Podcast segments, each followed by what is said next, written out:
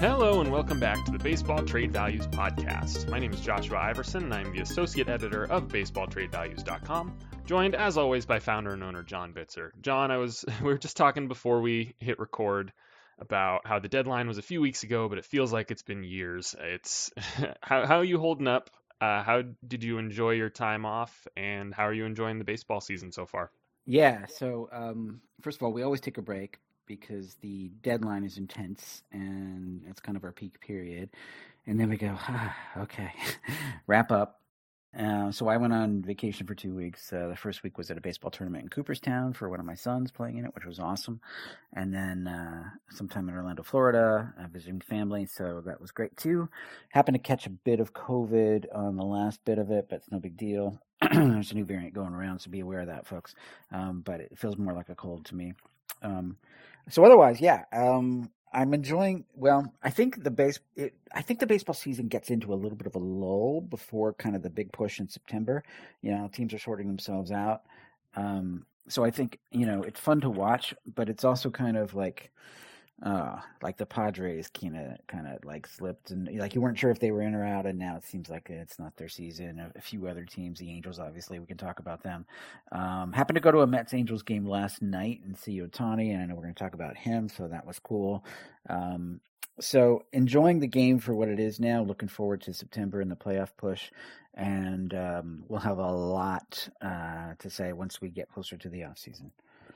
Yeah, absolutely. I, I think it is an interesting time of, of the season because we are really in the past couple weeks starting to see teams, uh, the teams that are out of it, more aggressively promote some of their interesting prospects up to the big leagues. You know, the A's are suddenly like they're still terrible, and I still don't watch most of their games, but they are more watchable now that they have a lot of young kids in the lineup that you at least want to want to get a look at, and plenty of other teams across the game have done that. And then, you know, there's also like you mentioned the Padres or the Yankees where I don't really have a reason to watch their games anymore. Like they're they're out of it, and it's a little bit sad to watch them. Whereas the past couple months, I would I would tune in when their games are on just to see like, oh, are they gonna are they gonna get on that hot streak? Are they gonna make a run and and maybe make some deadline moves and be looking a lot better?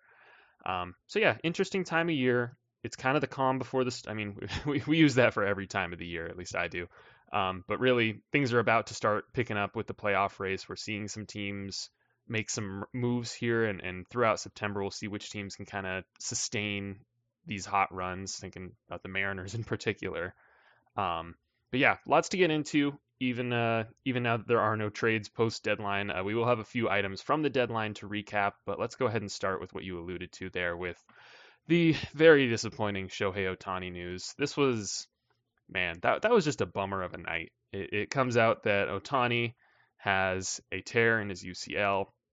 He's done pitching for the season. Tommy John seems likely. It's undecided as of this point, but it's hard to imagine he wouldn't.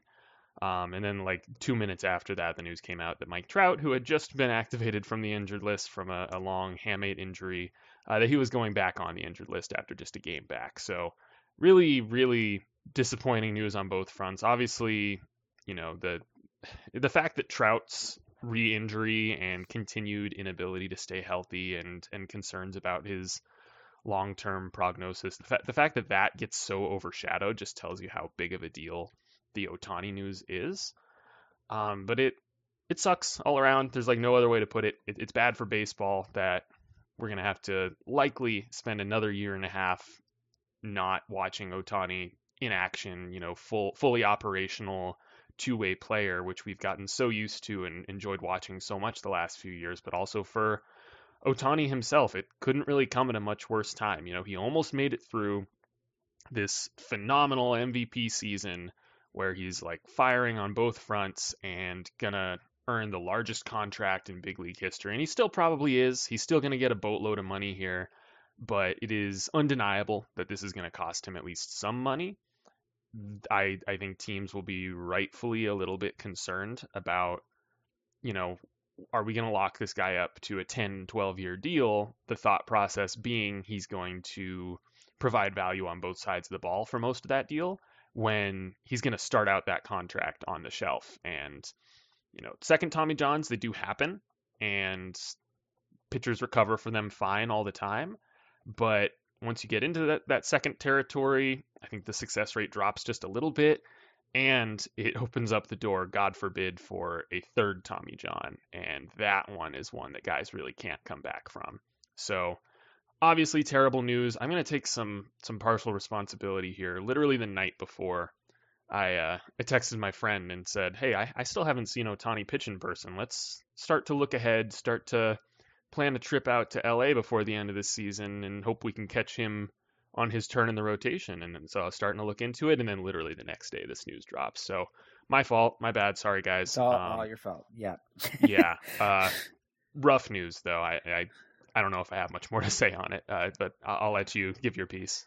So a lot to unpack there. First of all, having just seen Ohtani last night, uh, hitting obviously only, it feels weird to say this, but he seems unfazed. I mean, he just like goes up and does his thing. It's a double, it's a triple. He steals second, he steals third. He's just like he's a dude, right?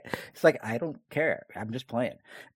I don't, you know. So like, I don't think he's lost any sleep over it personally. Um, yeah, we saw on the day of the announcement, yeah. right? So they had a they had a double header that day. The first game he pitches and he leaves in the second inning, you know, his velo's down. They call it arm fatigue.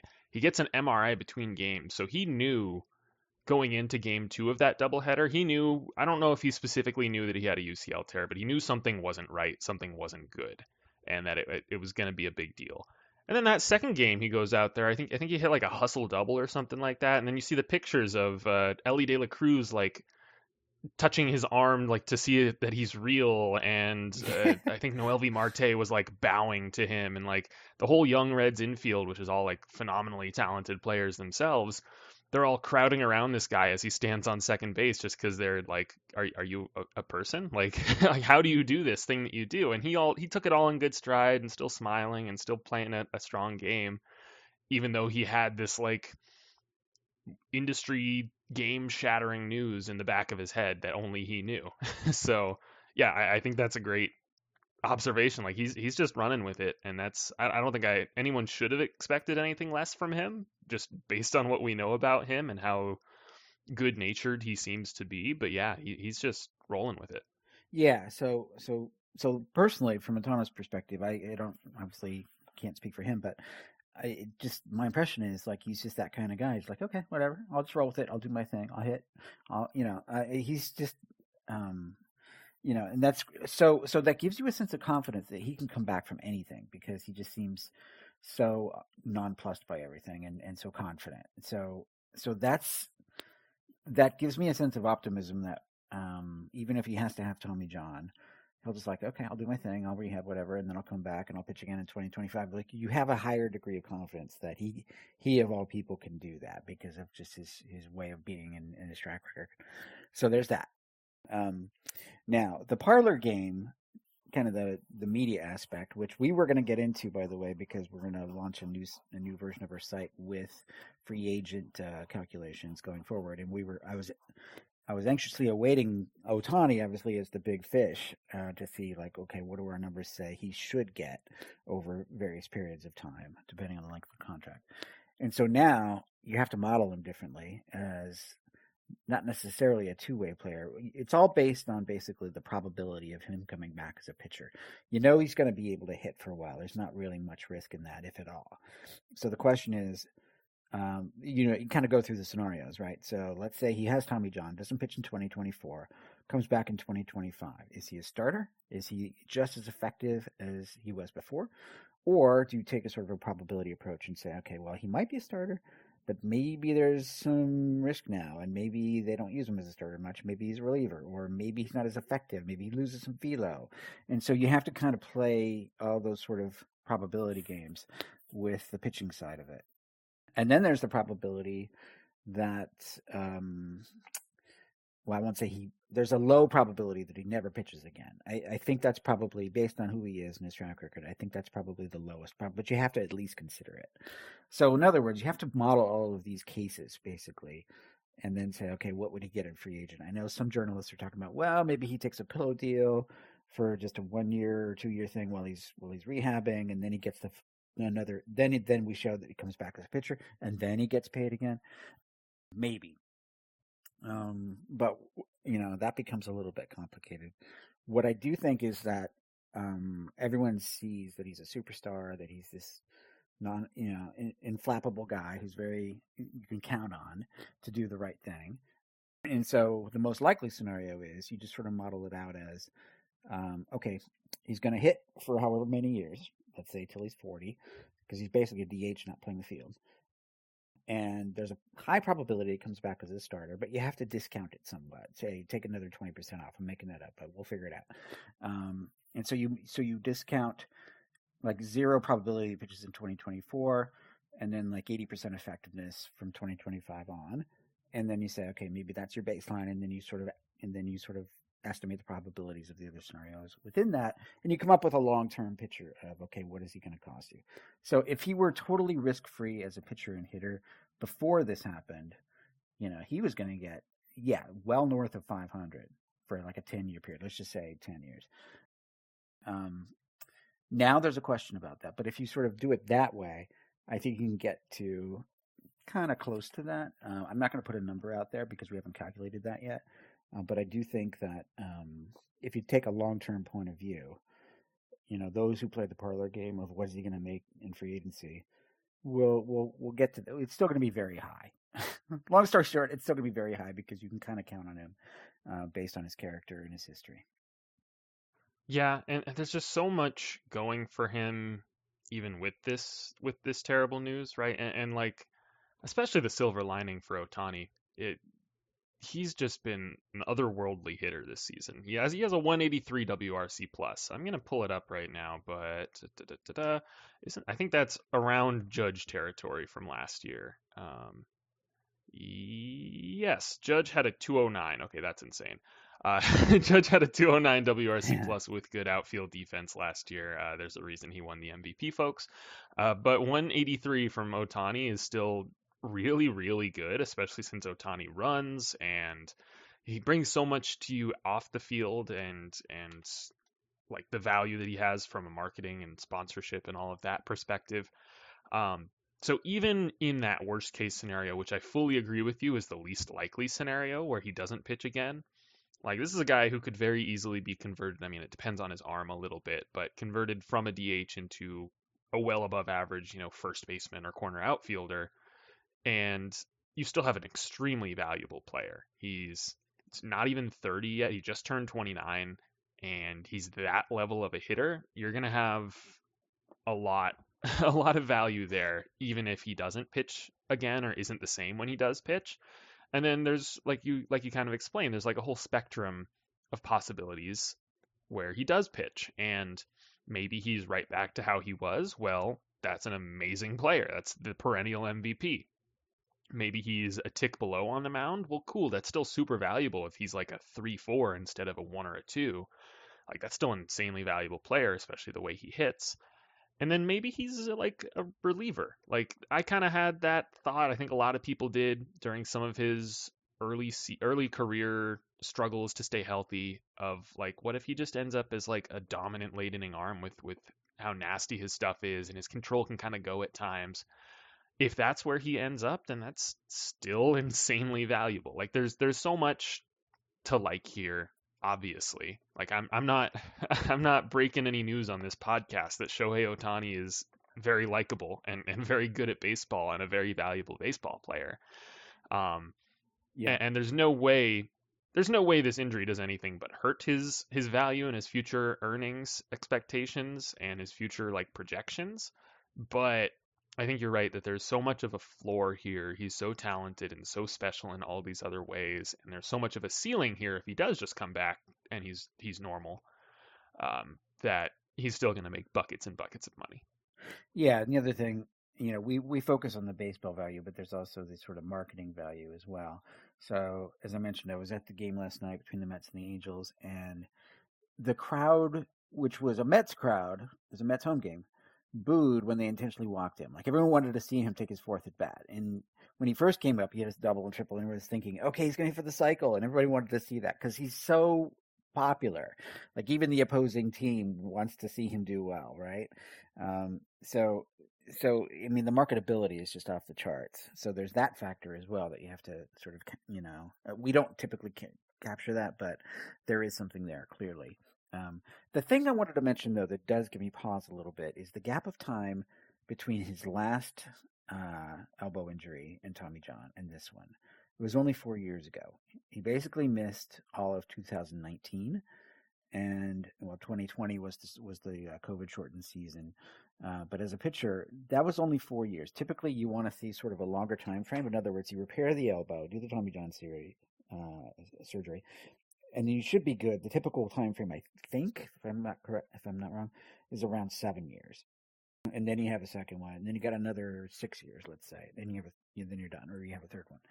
Um, so the fact that there's only a four-year gap in between, it I don't know if it's just normal variance or what have you, but it makes me wonder a little bit how vulnerable that elbow is when he when he's pitching.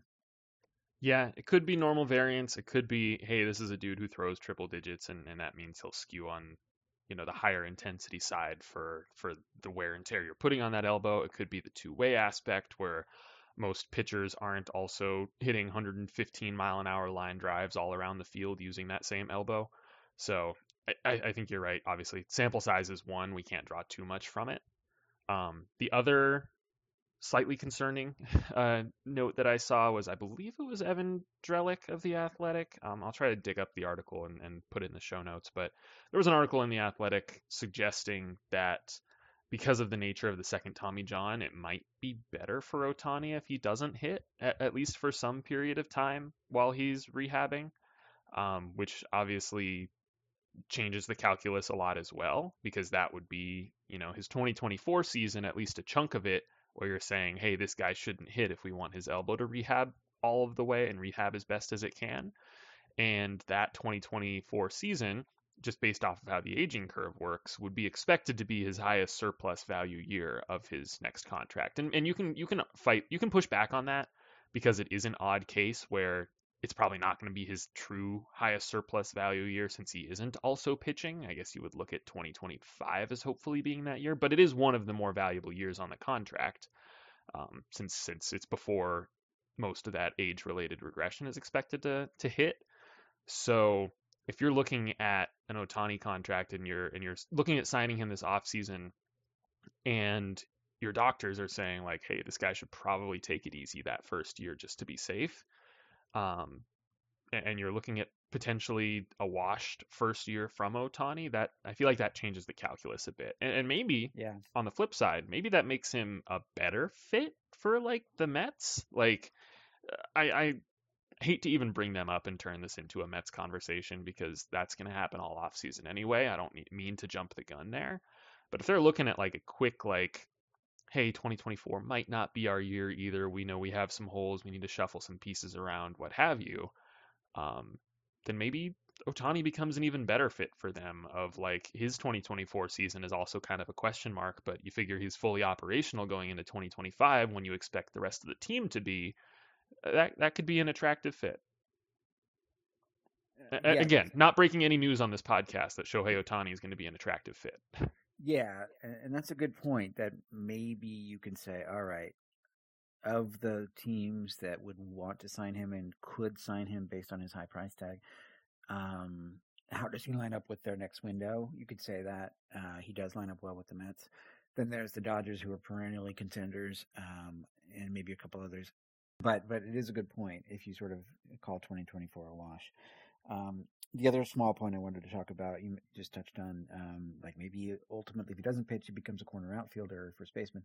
Um, I just want to sort of say uh, the scenario where, let's say he doesn't pitch, obviously in 2024, uh, but he hits in 2024. the last thing should be they should be doing, and and and I don't think anyone is saying that, but I just want to sort of clarify the point for my own reasons um, that he should not be playing the field in 2024. If anything, he should not be hitting at all. Um, to, to kind of speed up his rehab. So there's no scenario where he would be a corner outfield in 2024. If we did end up not pitching, maybe he becomes that position player starting in 2025 or 26. I don't know. That's a long way down the line, but I think that's a remote sort of possibility um, that we also have to factor in, but appropriately. Yeah, yeah, absolutely. And I, what what I was trying to get at with that point is even in that event, like where it's it's the catastrophe on the pitching side and he's just not going to be able to pitch again, like depending on where his arm truly is, I think he could still be a a, you know at first base and, and in the corner outfield, it's hard to generate too much positive defensive value Right. just because those are on the lower lower end of the positional spectrum. But just given how talented of an athlete Shohei Ohtani is and, and how quick he moves, I, I wouldn't put it past him that if if something goes catastrophically wrong, and I'm, I'm knocking on wood here, um, on the pitching side, I think he could be a plus defender at one of those positions and regain recoup a little bit of value there. It's not going to be anywhere near him as a pitcher, but I think if you're a team looking to sign him and you're saying, hey, this is the worst case scenario, is he's like probably a decent defender at first base or right field. Yeah, yeah. I, I think that's that's at least a little bit of a fallback. Again, hopefully Yeah, yeah. something we never truly have to consider. And I believe he did some of that in Japan before he came over, right? I think he played outfield.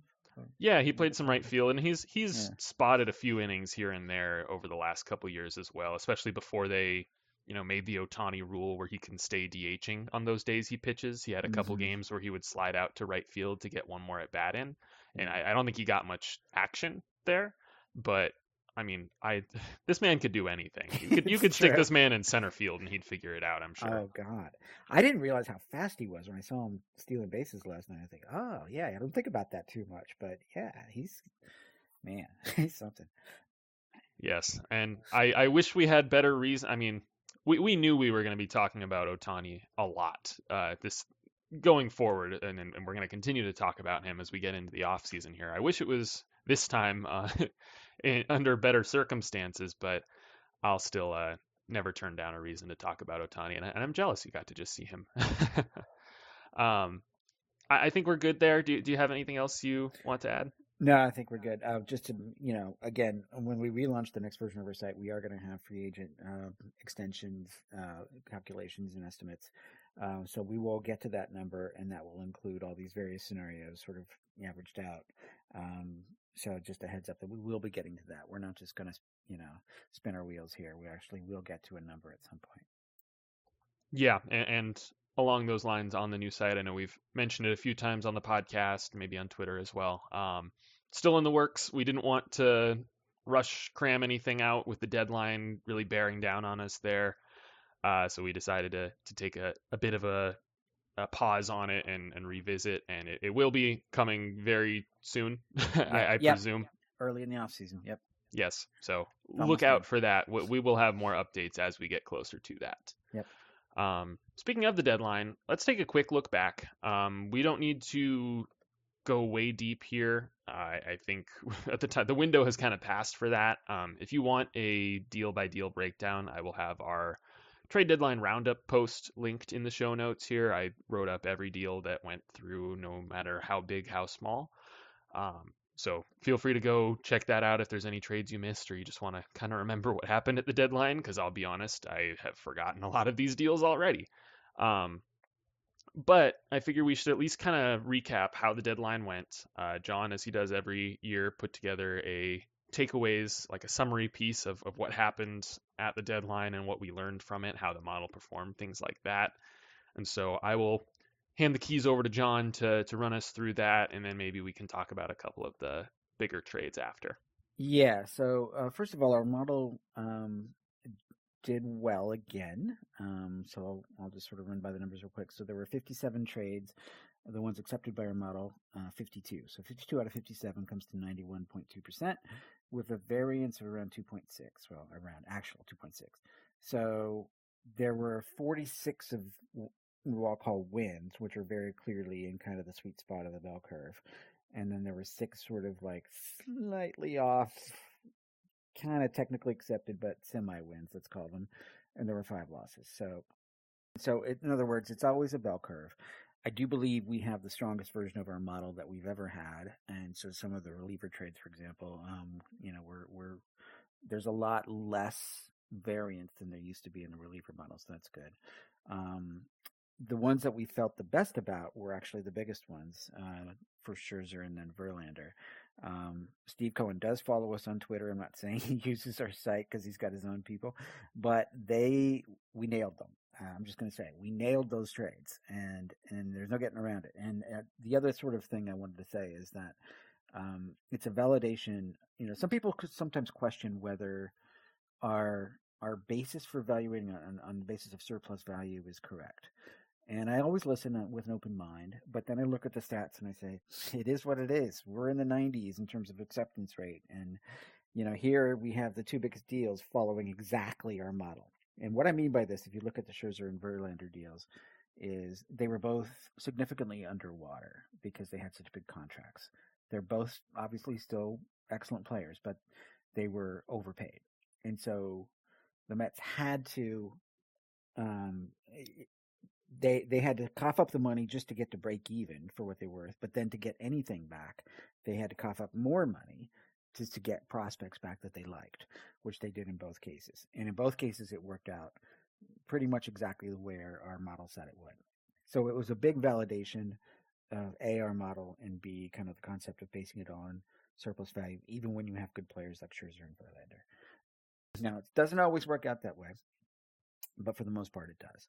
Um, the other thing I would mention is that sometimes you see overpays a little bit more at the deadline because it's the only avenue. It's your only chance to acquire better players. You can't do it, and you can't. You know, in the off season you have the free agent option, right? And so you have two options: you have free agency and trades. Here, it's your only option. So sometimes, if you want the player, you have to overpay. So we saw that, uh, particularly with starting pitchers A couple of couple of teams jumping the gun. Uh, the Angels, obviously, who decided to go for it. Unfortunately, that didn't work out, but they decided to go for it.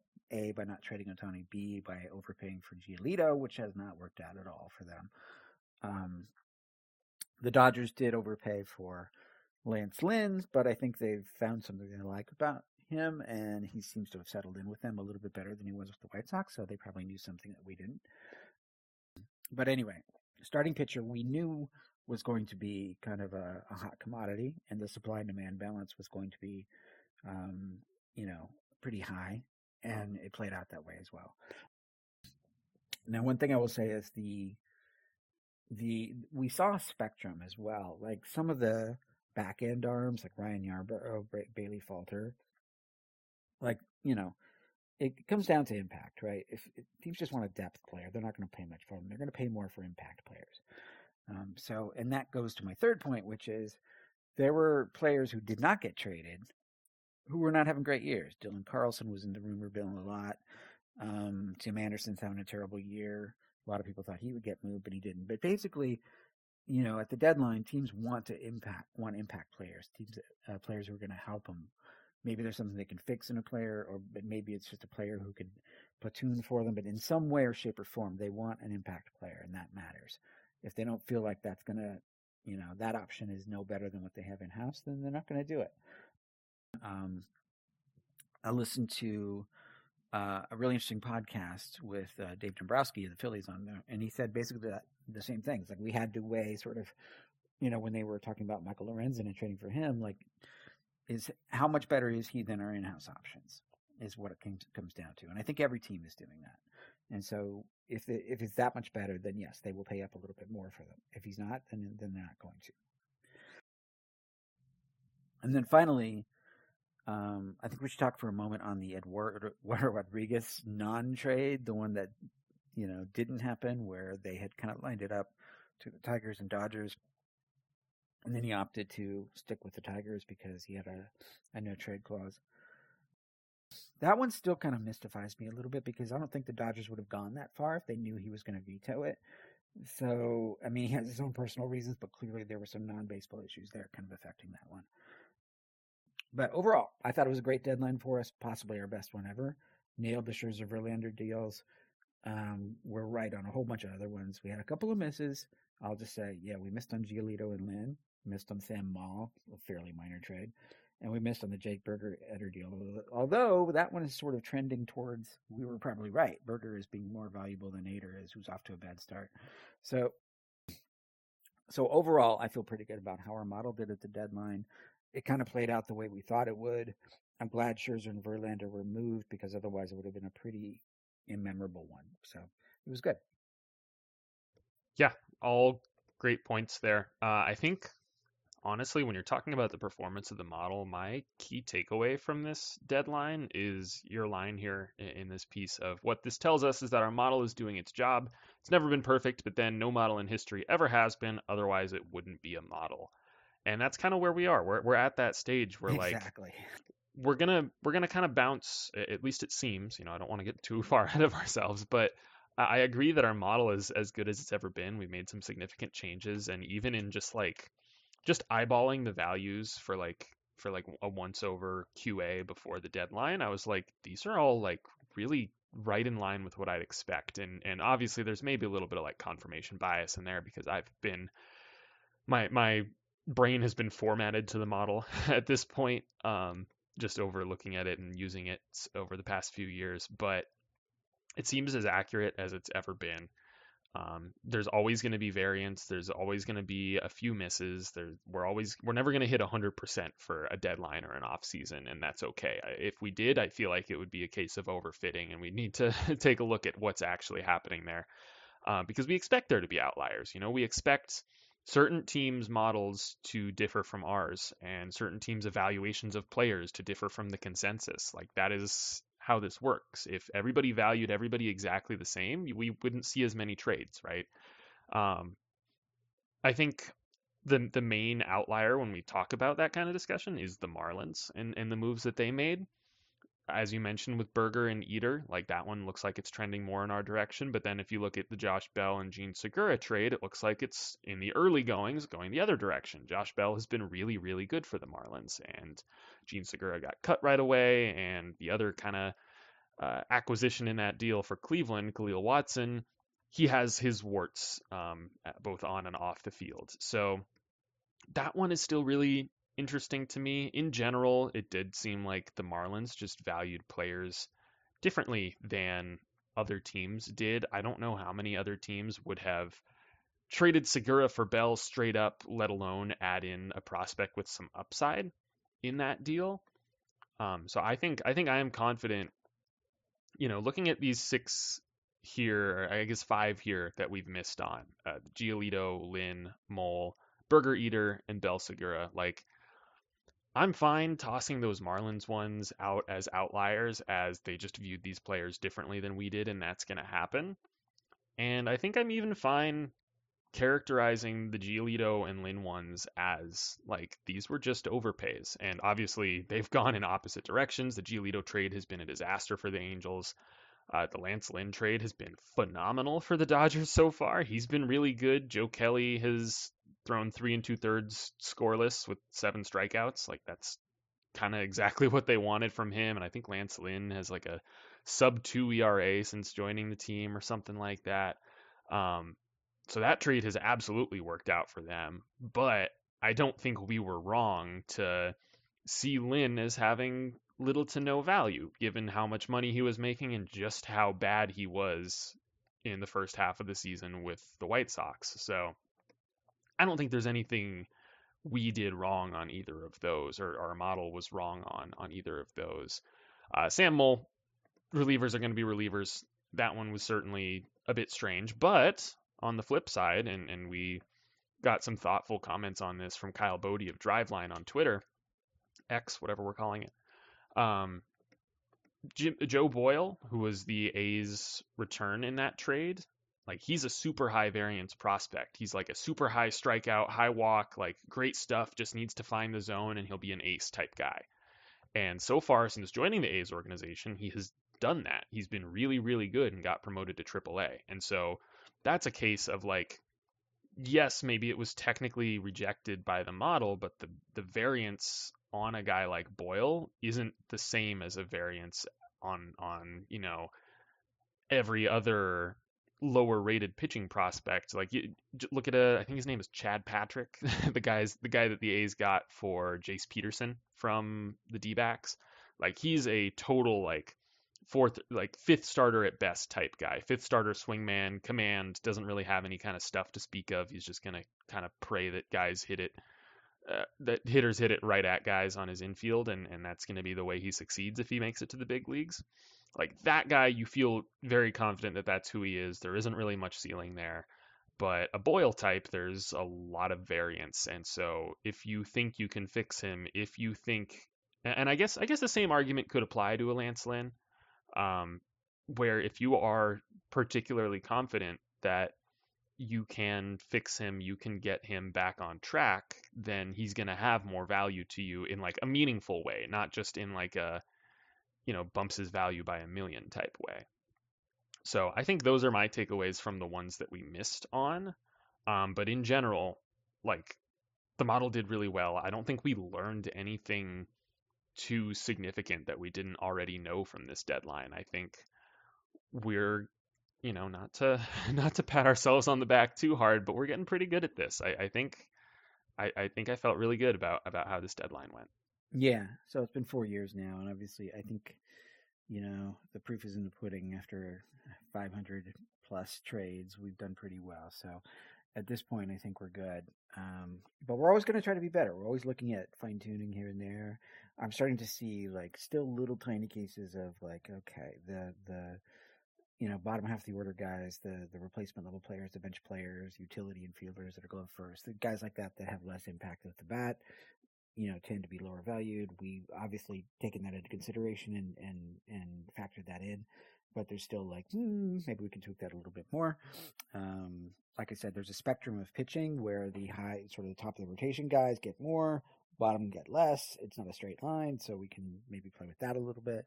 But we're still, I mean, we're still close, but we could be even closer, I guess, is where we're at now. So we look at those things. We're never going to sit sit on our laurels. Yeah, absolutely.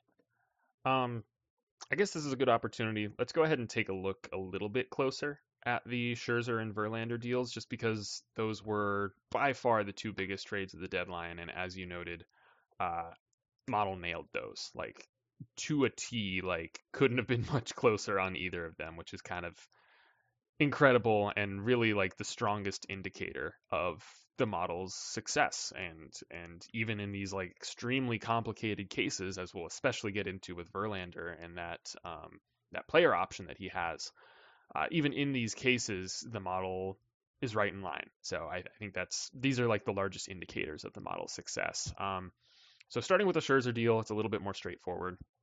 We had him at negative 16.4 million, and the Mets kicked in about 35 million in cash. I've seen some different figures. I don't know if we'll ever get the definitive one, um, but about 35 million in cash. And in exchange, they get one prospect from the Rangers, which is shortstop Luis Angel Acuna, who we had at 20.1. So this lined up pretty perfectly with 20.1 to the Mets and about 19 or 20ish, depending on the exact cash amount going to the Rangers. And there's so much at play here that like it's it's nothing.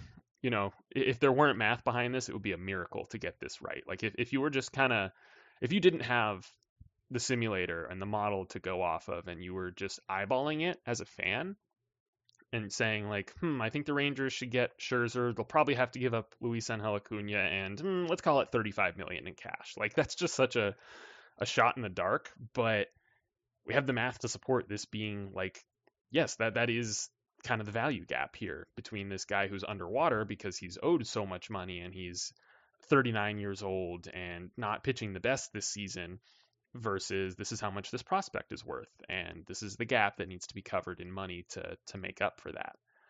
Um so yeah th- this one ended up pretty much perfect. Uh Scherzer has been pretty good since joining the Rangers after you know he really was disappointing for the Mets this season. Both he and Verlander didn't quite do what they expected them to do when they made those commitments, but he's been a lot better. Maybe it's just a, you know, maybe it's just he was always going to be due for some positive regression. Maybe it's you know becoming more focused and, and joining a playoff push, and we all know what kind of a competitor Max Scherzer is. Uh, but he's been great for them. He has a 264 ERA, 259 FIP through five starts with the Rangers. He's already in in five starts with the Rangers, he's already produced more fWAR than he did in 19 starts with the Mets this season. So that that tells you how that's going. Um, but yeah, I, I, don't know if there's much more for me at least to say on this one other than hey, it lined up pretty perfectly despite everything going on with Scherzer with some injuries, his age, his contract, his performance this season, and that's that's a big win. Totally. So, yeah, I got nothing else to say on that either, other than yeah, looks good. Sweet, and let's also go through the Verlander trade then, which is, as I mentioned, much more complicated because of uh, that option that he had. And so we, we had some internal discussions about how to handle this option. Um, basically it's a 35 million vesting option for 2025 where if he reaches 140 innings pitched in 2024 that vests and becomes a player option and so that's a lot there's a lot riding on that right where that season he would be 42 years old and all it takes is 140 innings which in the grand scheme of things really isn't that much for a guy like Verlander and so even if he's like middle of the rotation, you figure he could hit that 140 mark. And then you have like this fully underwater $35 million season as as a 42 year old. So there's a lot of risk kind of hold up there. Um, we weren't sure exactly how to handle it. What we leaned on, what we landed on for at least the value that we showed on the site was omitting that player option, just assuming that, hey, if he's bad or he's hurt, his team will be able to manipulate his innings. You know, either he'll be injured and on the injured list, or maybe he spends some time in the bullpen, skip some starts, whatever. They'll be able to manipulate his innings to make sure that option doesn't vest. And yes, maybe there's an opportunity for a grievance there, but grievances typically are not won by the players. And you know, if, if we're talking about $35 million, it's worth the risk uh, of risking that grievance. At least you, if you're a team, I think you would view it that way. And so that's what we kind of landed on. And so we had his value on the site at negative 11. Uh, but if you go ahead and calculate out at the time that uh, 2024, or excuse me, that 2025 value for Verlander against the 35 million surplus, it brings his total surplus value over the life of the contract down to negative 33.8. So those are the kind of the two numbers you're looking at for Verlander. Uh, the way they got this deal done, the Mets and Astros did was making the dollar amount heading to Houston conditional. So it's $35 million if he does not if that option does not vest and he does not exercise the player option. So it's 11 million for Verlander plus 35 or negative 11 million for Verlander plus 35 million in cash, which comes out to math is hard 24 24 million in surplus in positive surplus. So that's in scenario A, where the option does not vest. If the option does vest, we have him at negative 33.8, and they would actually be sending additional cash to cover the vesting option, to cover part of the vesting option, so 52.5 million in cash.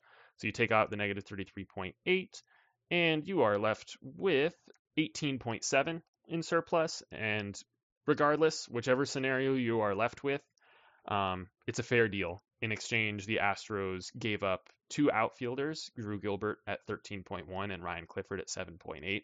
So, regardless of which scenario happens here, it ends up being even. There's a, about 20 ish in surplus going each direction. So yeah, so it kind of splits the difference. Yeah, depending right. on how that works out. Yeah. Right. So, this yeah. is a this is a lot easier to uh, to understand if you're looking at it in writing. It's probably not the best for an audio format here, uh, but yeah, that, that's the takeaway. That the amount of cash that they're they're sending is conditional on whether this option vests, and regardless of how you look at it, it comes out to about 20ish in surplus, and that's about how much the Mets got in these two outfield prospects. So it's an even yeah. deal. Yeah. So um, after the Scherzer trade, I was a guest on the Robbie Hyde YouTube show. Robbie's a friend of ours, uh, or a big supporter of ours, and we love Robbie as well.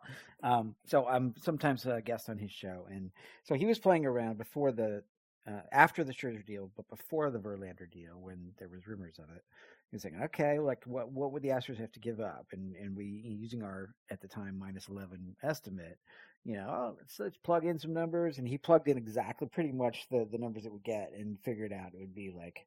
Yeah, that's probably going to be Gilbert and Clifford, and that's exactly how it worked out. So that's gratifying to see. Um, yeah, and you know, I, I think eh, looking beyond that from the Mets perspective, it's really, I think, notable that they pivoted. And once they decided to pivot, we're, we're, we're very clear about it. We're like, okay, we're changing direction. We know these two overpaid guys are still still have some gas in the tank, but they're older and in decline. And they wanted to get younger. Um, I don't think it's so much about being cheap necessarily of getting like, you know, pre-armed players. I think it's about like they wanted to strike a balance between, you know, old and young and kind of guys on the ascent versus guys on the descent. And so getting prospects like Acuna, Clifford and Gilbert kind of fits where they want to go. And I got to hand it to them for for being you know decisive about it, and and they did a good job. And you know, Steve Cohen obviously has a has a stock trading background, and as you know, in general, he knows to cut his losses. You know, he's been doing it for years, so he doesn't lose any sleep over. Like he understands the concept of of sunk cost, so he knows he has to pay these guys anyway. So what he's decided is, well, if I'm going to pay these guys anyway, I might as well, you know, make it more advantageous for the future direction of my team. So he's basically making a calculated decision that you know it's better to have the young guys than the old guys for the same amount of money, which I applaud. Yeah, and what we've really seen from we saw him, you know, take the big aggressive splash when he first took over the team, right? It's kind of the AJ Preller uh, Jerry Dipoto, like let's let's just throw all our chips in and see what happens. And then you see these folks kind of learn from that, and it doesn't always go exactly the way they hoped, and they maybe have to walk it back and find more of a balance. And that's kind of the steps that we're in with Cohen, where he can either spend, spend, spend like those like 2010s Yankees and just obliterate the league in payroll and deal with the repercussions that comes with that, or he can model things after the late 2010s, 2020s Dodgers of spending all the money in the world, but doing it smartly and mixing in these top tier talents, you know, a Will Smith or a Corey Seager when he's under team control. Players like that where they're really you know, they're they're really the, the true core of the team is these young homegrown developed players that you get their prime years and then you're supplanting them complementing them. Supplanting is not the right word. You're complementing them with these big free agents, and some of them could be those stars of a Mookie Betts, where he's right up. And I know he wasn't signed as a free agent, but just for all intents and purposes, with the big contract that he's on.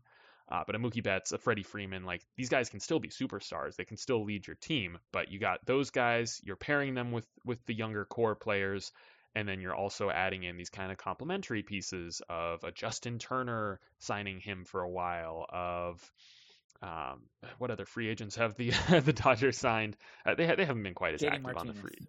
Yes, JD Martinez. Um, players like that, where they they fill up the lineup and you know they're maybe not a superstar, but they're a high talented player. They're going to produce for you, and they might cost a handful of million dollars and and because you're Steve Cohen you can afford to splurge on that guy on top of the superstars and on top of the young star talent that you have. So it's kind of it's taking the best of all worlds really is what the Dodgers have been able to do and I think the Mets are looking at that.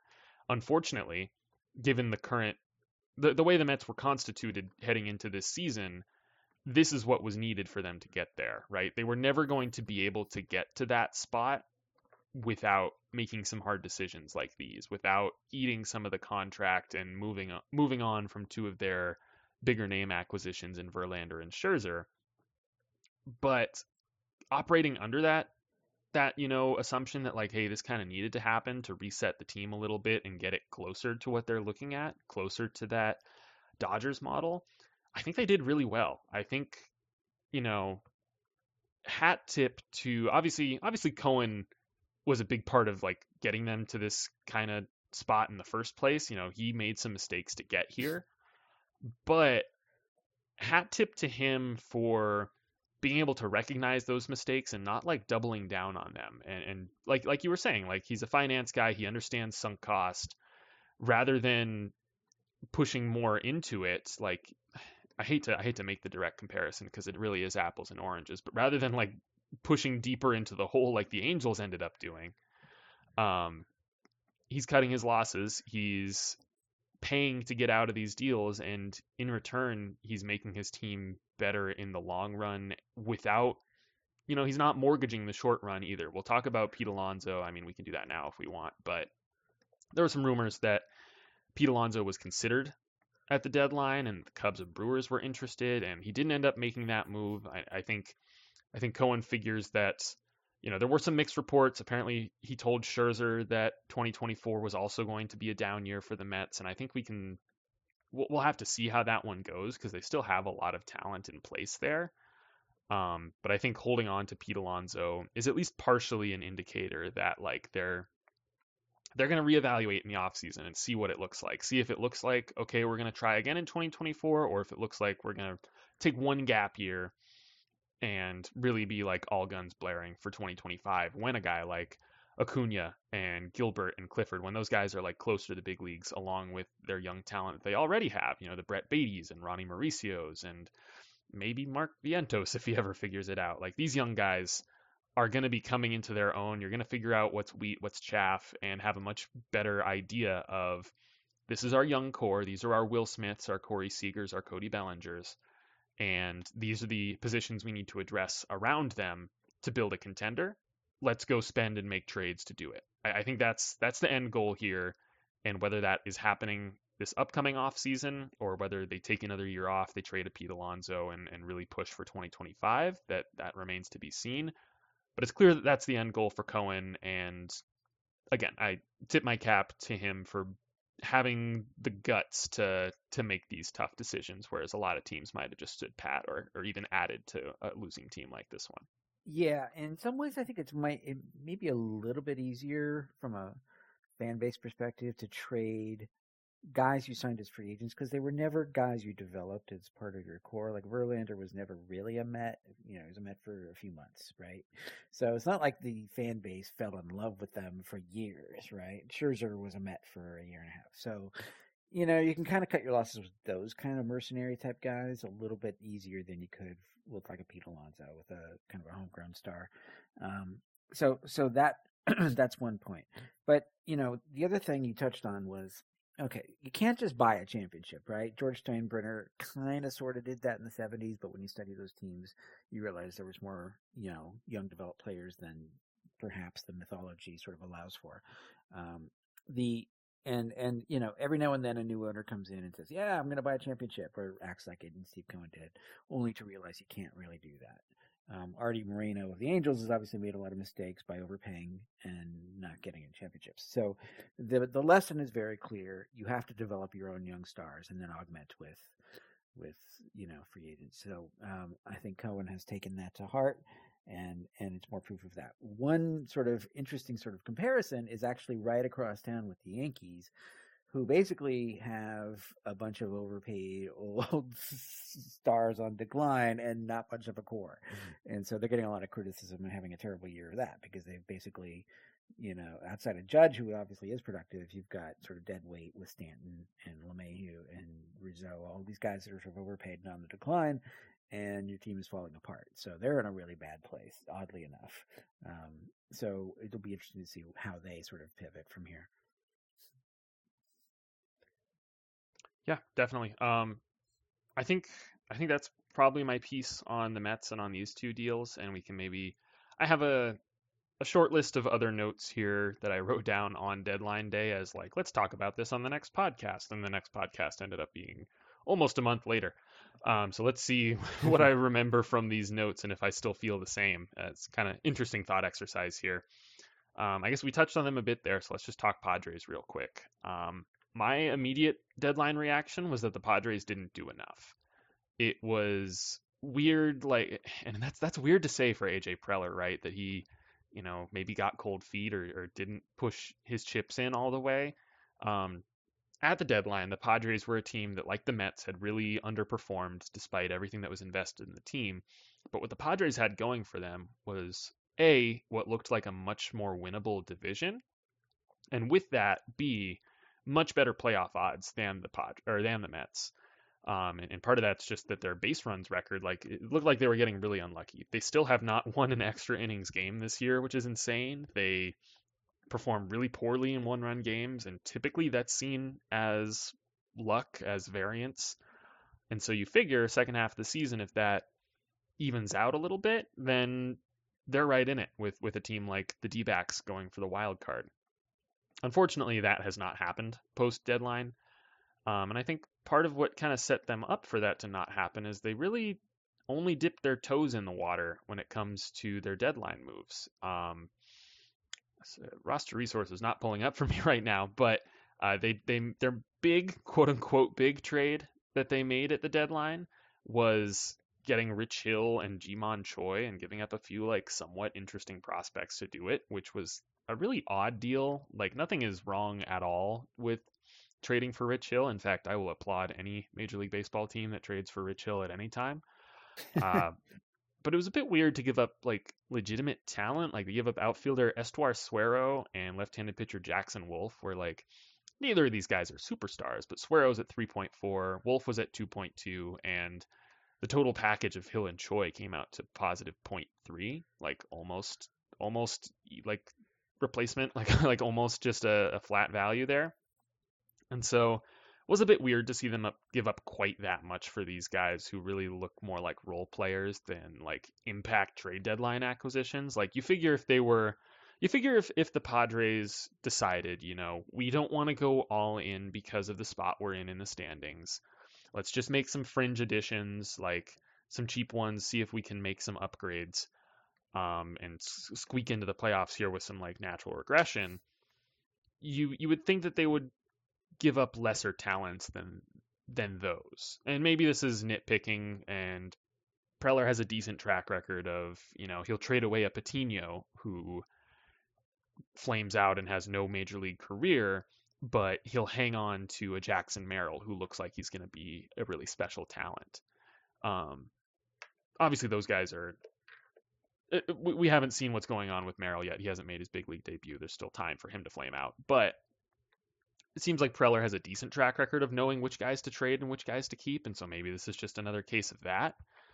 Um, but that trade at least caught me a little off guard as like really they're they're giving up these pieces and they they did make a, couple other moves like right at the buzzer they picked up Scott Barlow from the Royals in what I thought was a pretty good move and picked up Garrett Cooper and Sean Reynolds from the Marlins in again what I thought was a pretty good move and that one all they gave up was Ryan Weathers who we had at zero as like a flamed out prospect. But still it seemed weird for them to give up a few legitimate prospects across these deals which Henry Williams in that Barlow deal and then the two names in the Hill and Choi deal and really not add a whole lot and really just ultimately be, ultimately be left in the same spot that they were. So that was that was my Padres takeaway was like they should have been either I'm not saying all in or all out, but they should have been more firmly in or more firmly out. Or if they're going to stay on the fringes, actually hang on to these prospects with value and just give up like the real fringe guys. Yeah, I hear what you're saying. Um, it's it's surprising because Preller usually is black or white. He's usually all in or all out, right? He's not a shades of gray kind of guy, but this was shades of gray. Um, yeah, so that's hard to cover yet.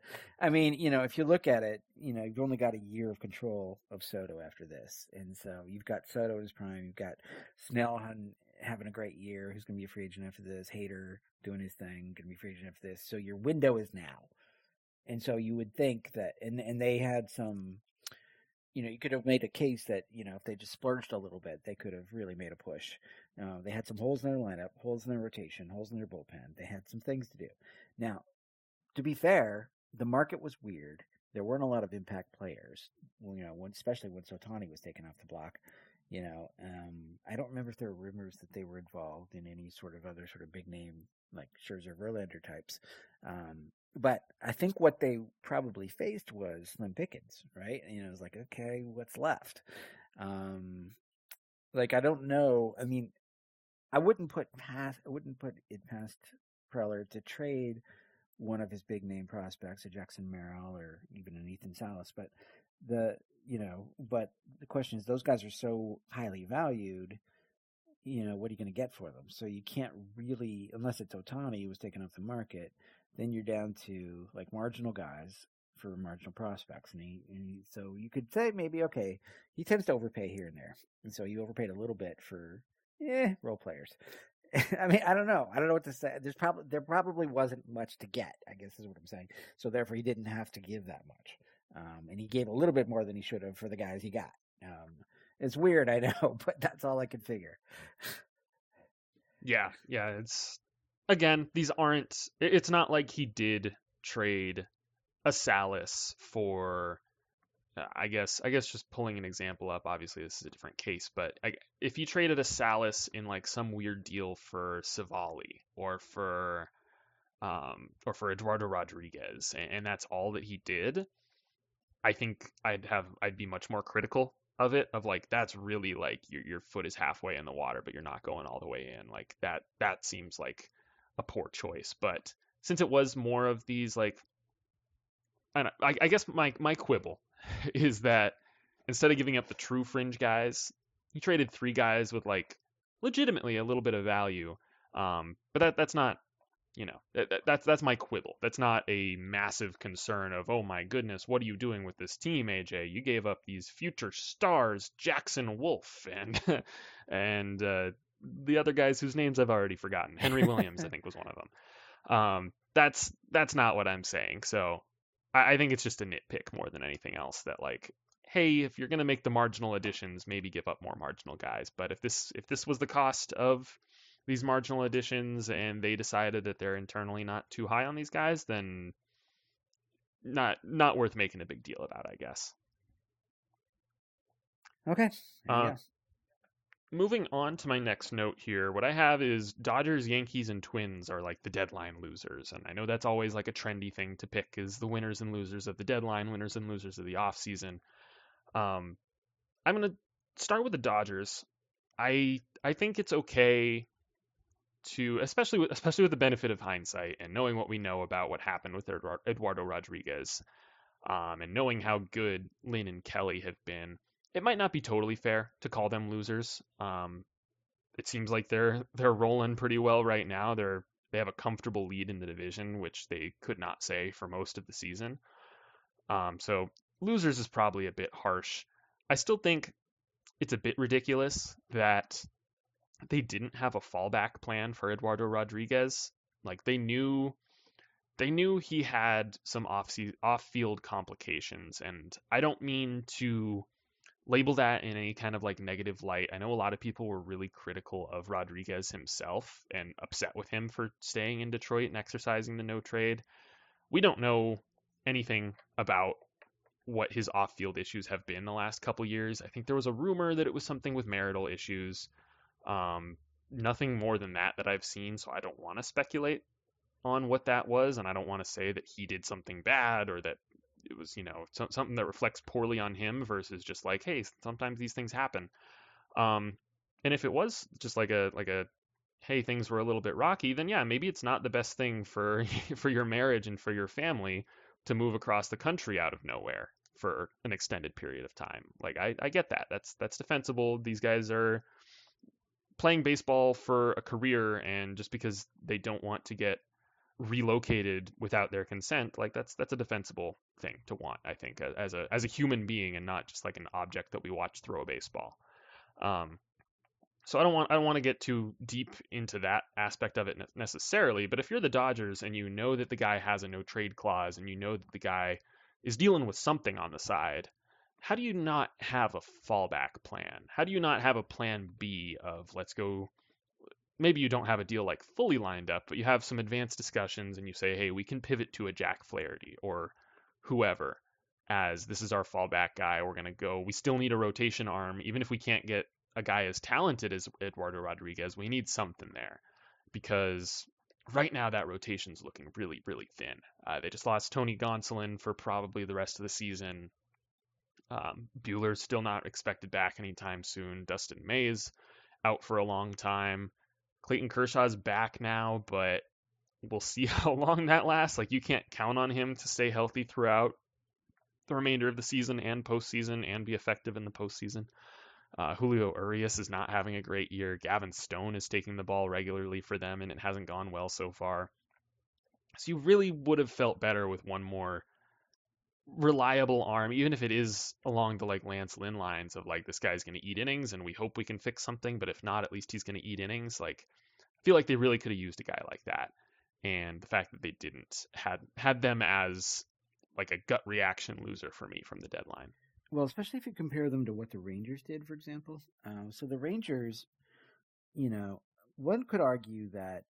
Um, yes, they needed one pitcher, but they traded for two. They traded for not only Scherzer but George Montgomery because they were thinking ahead, and that actually had the effect of bouncing. I think it was Martin Perez to the bullpen. So you could say that they actually have six starters, but they were being proactive by saying, "Yes, we're going to need arms as much as possible." And so, looking at that, you could say the Dodgers probably should have traded for, you know, Civale or Montgomery, their own version of that kind of guy, who's, you know, maybe not a top of the rotation guy, but a reliable number three, let's say. Um, and they could have used him. So yeah. On the other hand, I mean, they've been cycling through, you know, some young guys, the Bobby Millers, the Sheehan's. I mean, yeah, I get that you don't want to push those guys too much too soon, and so um, you can't really rely on them, especially in a playoff push. Um, so yeah, I, I, do agree with you. They could probably have used one more starter. Um, the other thing you might but that I found curious was the whole Syndergaard Rosario deal. Like they kept saying, and the Kike Hernandez deal, by the way. Like they kept saying they need right-handed bats, and they get like two of the worst performers of the year, and they're sort of making hay with them. But I mean, like that's the best you could do. I don't know. Yeah, they had a weird, weird deadline, and and to this point, hey, it's worked out. And even even if Kike Hernandez and, and Amed Rosario aren't impact players for them, which I don't think we expected them to be, and I don't think they expected them to be, uh, but even if they aren't, like the impact that Lynn and Kelly have already made and will seemingly continue to make is like good on you guys. That that was a good trade. You right, you nailed it. You yeah. brought in two impact players. Just surprised they couldn't do one more, and we'll see if it bites them. Like right now, right now they're lined up okay if they were to to start a playoff series, right? You can go Kershaw, Julio, or you can go Kershaw, Lynn, Urias, and Bobby Miller as your playoff rotation and feel reasonably good about it. You know, no team's going to feel great about their rotation, uh, it seems, going into the playoffs just because of the way guys have gotten hurt and underperformed this year and how valuable starting pitching still is. Um, but I think you can feel good about that. It's just okay, but what happens if we lose any of those guys between now and then? Then it's a pretty steep drop off. And so you would expect them to have accounted for that, and they really tried to with the Rodriguez deal. I just uh, thought they'd have a fallback in place. I mean, the fallback was Ryan Yarbrough. I mean, come on, I know it's Ryan Yarbrough, but he's going to save you some arms, right? He's an yeah. eater kind of guy, right? So just to kind of, yeah, save arms for the for the playoff run. Yeah. Uh, the next team I have down, and I honestly don't want to spend too much time on this because I'm sure we'll talk about them ad nauseum going into the off season. But the Yankees, uh, what a bizarre deadline for them. They were in this like buy sell position because they've been so miserable this season, and they had a couple guys that you'd figure might have a little interest. A, a Harrison Bader or even like an Isiah Kiner Falefa would fit with someone, I'm sure. Um, a couple relievers that they could have moved, and instead they made one trade. Well, two trades. They added Keynan Middleton and like a waiver cash deal for Spencer Howard. And I don't think that yeah. made a ton of sense. Like, like they didn't give up a ton, but like they definitely are not a good enough team that that would be, you know, hey, we'll get Keynan Middleton and this guy, this guy, this guy will click and we'll be in the playoffs. And that is absolutely not how it has played out either. They are 62 and 67. They are 19 games back in the division, 0.2% playoff odds. They're out of it. Um, this is just a, a messy baseball team, a poorly constructed baseball team as it looks from from this perspective, and we're starting to hear rumblings of changes in the coaching staff and the front office. Um, something's something's going to change here in in the coming months. I, I figure we don't need to get too deep into it today but uh, weird yeah. weird decisions at the deadline and they're in a weird position going forward. Yeah that's a big topic yes for another day but just to kind of talk about your deadline point yeah they were half-hearted about like i don't think they ever really got off the fence. Are we buyers? Or we sellers? I don't think they had it in them to be sellers because hey we're the yankees and they like totally were in denial about whether they still had a shot and so they made what it, two very non-impactful deals, right? And so, um, now the other sort of thing you could argue is they didn't really have much to trade, even if they did decide to be sellers. You know, nobody wants the bloated contracts of Stanton or LeMahieu, um, for example. Um, Severino's been awful this year. I mean, you know, there's, you know, they're really, when you look at everything from a surplus value standpoint, there's really not much to trade. Uh, Torres has some value around 10 or 11. Um, Bader maybe a little bit. Um, so there's really not much you could have gotten, you know, even if you did decide to sell. It's not like you had a whole lot of chips, you know. So, um, so yeah, they they just sort of like hemmed and hawed and end up being kind of sort of uh, maybe buyer. But it was, you know, look. The good news is they didn't trade any big prospects or anything. Um, The bad news is they're kind of stuck in this weird sort of no man's land where they've got too many bloated contracts, two guys on that are older and in decline, like I said earlier, and you know they've got to see if the young guys can step up, and so that's what they're doing now. To their credit, they brought up Pereira, they brought up finally Peraza again. Um, they got to see what they got, maybe some of the young pitchers. Um, so, but it's going to be a weird transition, and it's going to be weird for Yankee culture to kind of stomach. Like, I don't see a rebuild happening, but how else are they going to do it? And like I said, you can't really trade some of the bloated contracts unless you do with the what Cohen did and kick in a bunch of money. That's what they probably should do, but uh, they're not there yet. Yeah, yeah. I, I, have some other thoughts, but I'll save them for the future. Um, okay. The last team I had down as losers were the Twins, and they're they had a lot of options that they could have done. They have this glut of left-handed hitting outfielders. They have a surprisingly like one of the best rotations in Twins history, but it's also got a couple guys in it, Kenta Maeda and Sonny Gray, who will be free agents after the season. So you figured the market is starved for starting pitching. Maybe they can flip one of those guys to address other needs. And they had some concerns in the bullpen. And the only move that they made to address any of that was swapping Jorge Lopez for Dylan Floro, which I think was a pretty good move. I, I liked it at the time and still do like it for them. But it's just weird that that was it.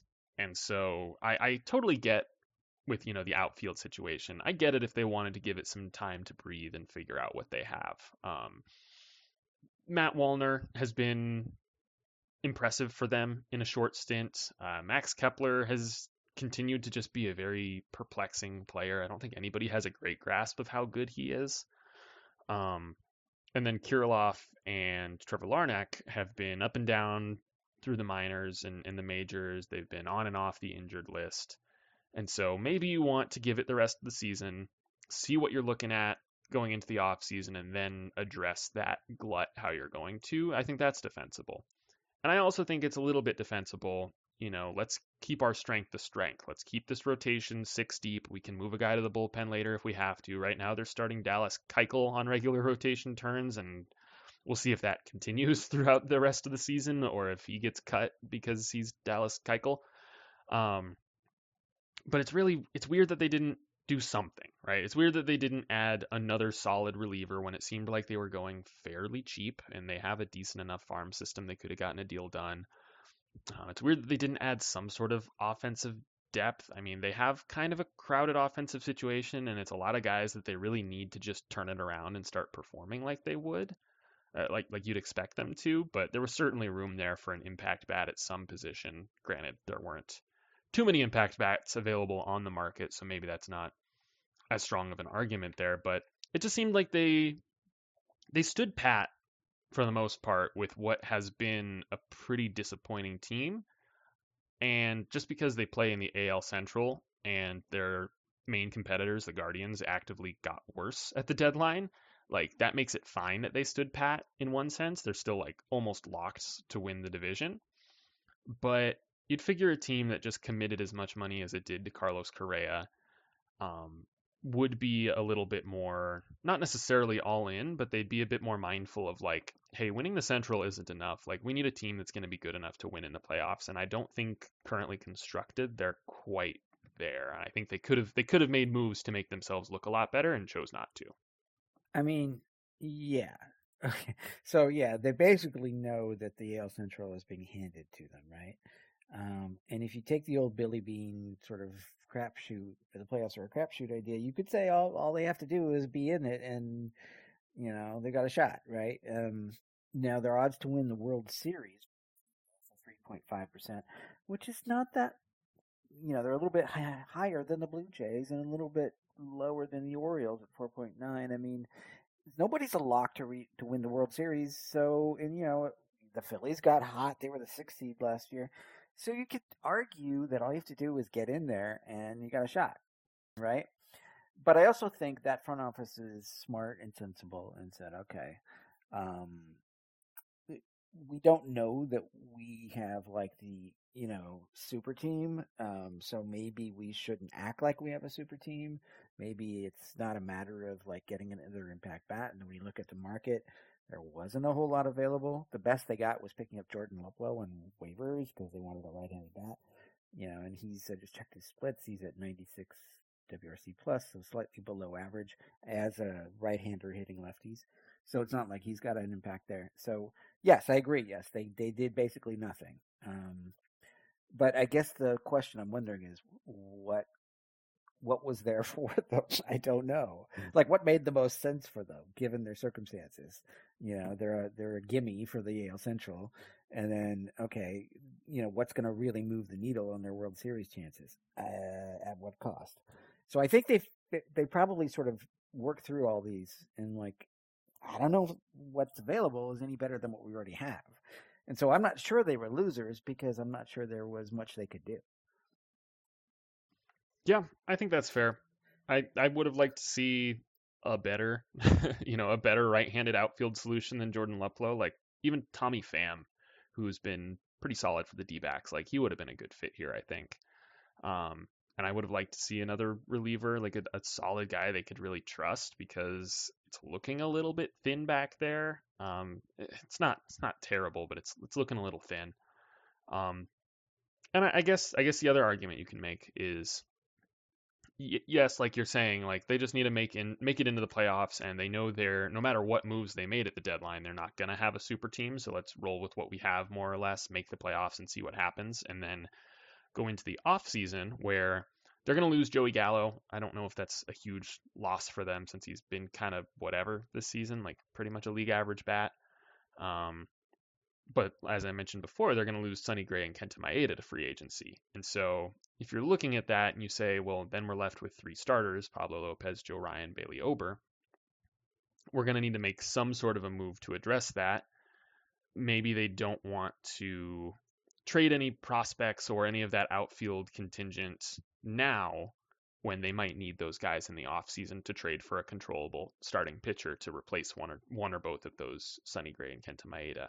So maybe that's the way they're looking at it. And if so, like, I get it. I get it if you are looking more toward like as you are contending and as you are going to win the, the AL Central, you can still be looking a bit more toward the future, a bit more toward 2024 and thinking ahead to your future needs. But at some point they gotta they gotta push some chips in. Like they they've been kind of in this, you know, hey, we're good enough to win the Central. Like that's that's kind of been their their thing for the last few years. Yeah. And when and we've seen in a couple of those years that it didn't work out that way. You know, on paper they were good enough to win the Central, but last year they didn't. Last year they really disappointed, and this year they're kind of middling as well. And Carlos Correa needs to start hitting. That would really help them a lot.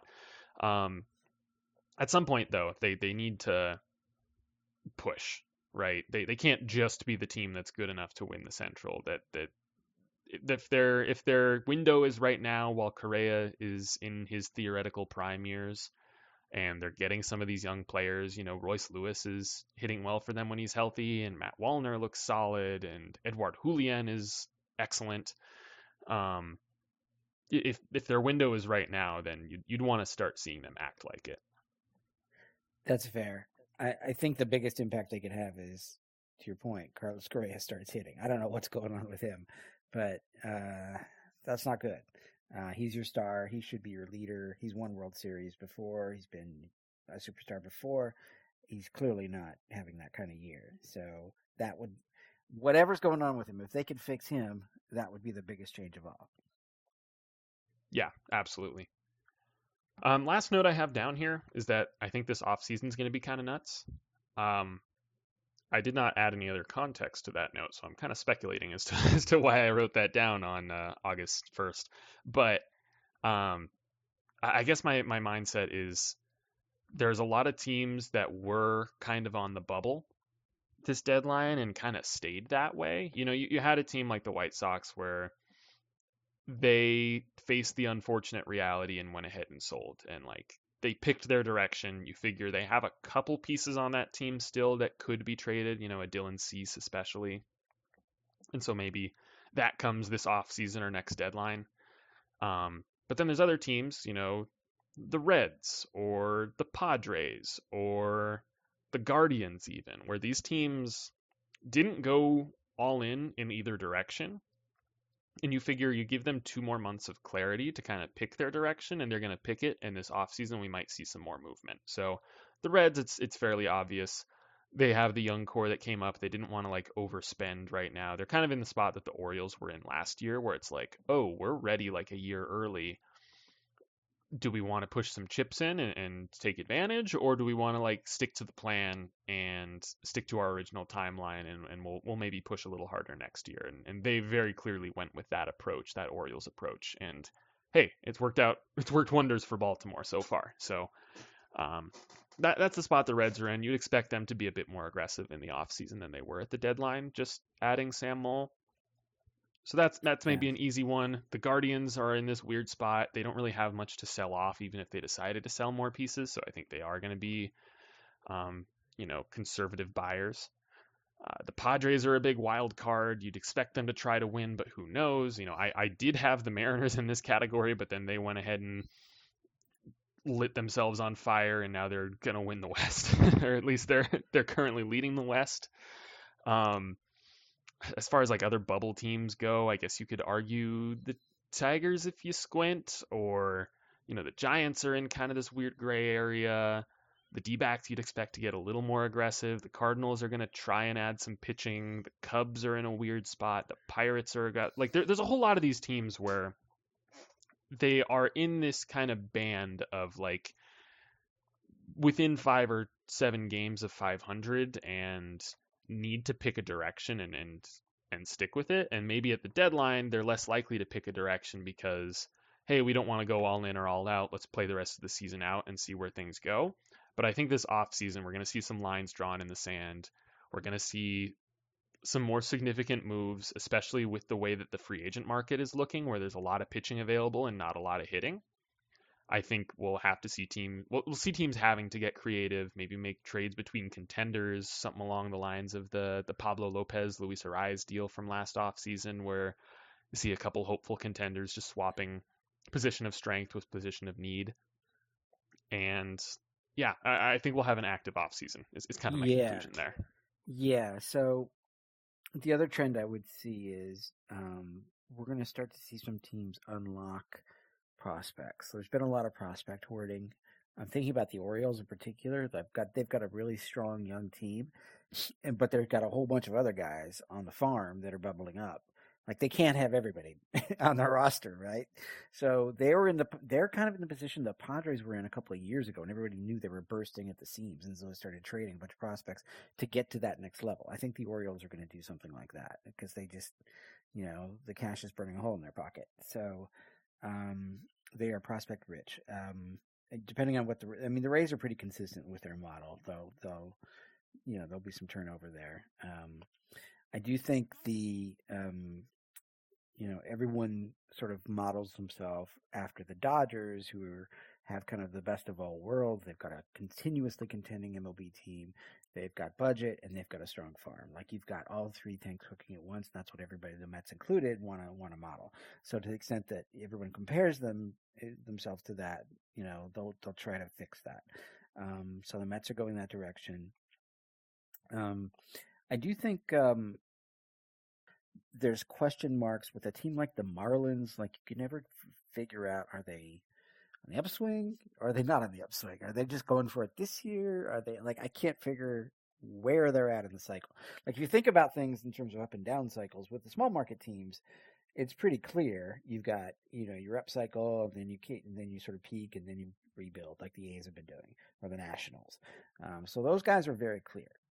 Um, but then you've got these weird, but the Giants are another one you mentioned, where like you're neither here nor there. Like I can't quite place where they're going. So I think the first thing would be to kind of figure out which direction everybody's going, and then to your point, okay, then we'll start to see the movement, you know, from that.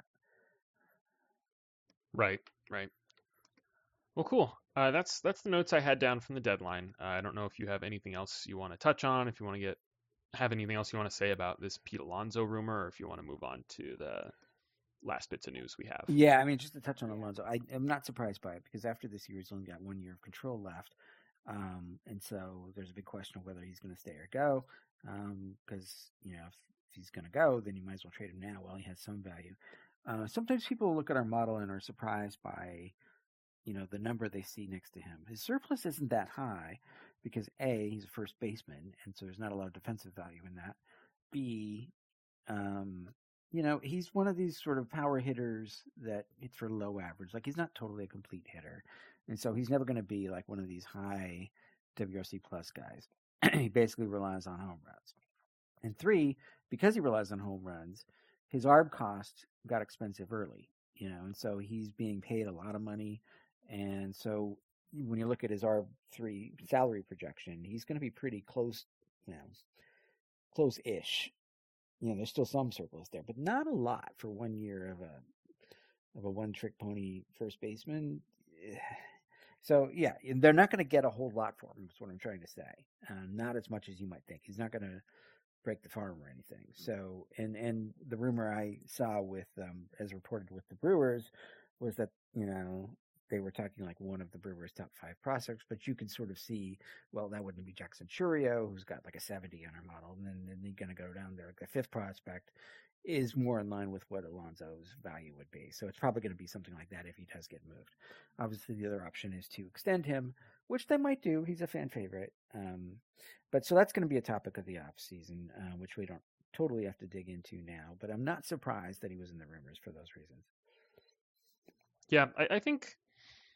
I mean, it, really depends, like how Cohen is viewing this, how his what his ideal budget is throughout all of this, because I could see an argument that like he paid down Justin Verlander and Max Scherzer to get like maybe not elite prospects, but like really, really good prospects. Like these aren't just your fringe, like two to four million, whatever, we, we got what we could kind of guys. These are like guys who rank in the top 10 or 15 of the Mets system and are going to be viewed as like an actual part of the future. Like they might be regular players in a couple years for them.